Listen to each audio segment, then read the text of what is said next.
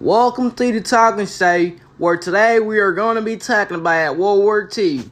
What's your name? Uh, my name is Julio Martinez.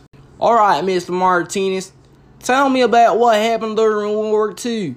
Well, September 1, 1939, German forces under the control of Adolf Hitler bombed Poland on land and from the air. Tell me the things you smelled, seen, or heard after the war begun.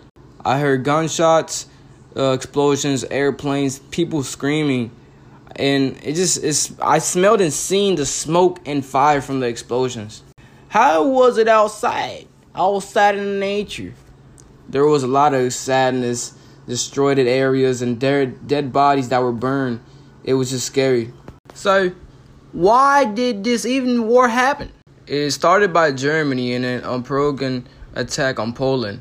Britain and France declared war on Germany after Hitler refused to abort his invasion of Poland. Nay, who is Hitler? Adolf Hitler was a German leader. Hitler was born in April 20, 1889, in Austria and died in April 30, 1945, in Germany. He rose to power as the leader of the Nazi Party, becoming Chancellor in 1933. Tell me more about the war and their dates. September 1939 is when German planes flew over Poland. July 10, 1940, German launched an air war known as the Battle of Britain against the United Kingdom. December 7, 1941, Japanese Naval Air Force attacked military bases on on Oahu, Hawaii. December 8, 1941, the U.S. declared war against Japan. December 11, 1941, the U.S. declared war on Germany and Italy. June 6, 1944.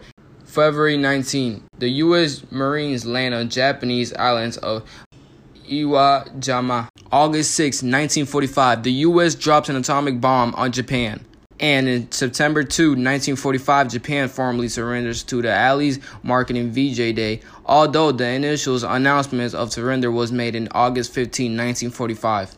What exactly is D-Day or VJ Day? V-Day or VJ Day means Victory of Japan's Day. So, what about Japanese expansions? Well, before World War II, Japan was growing rapidly. However, as an island nation, they did not have the land or the natural resources to sustain the growth. Tell me something about the Versailles. The Treaty of Versailles ended in World War I between Germany and Allied powers. Why did it even end? It ended because Germany had lost the war. The treaty was very harsh against Germany.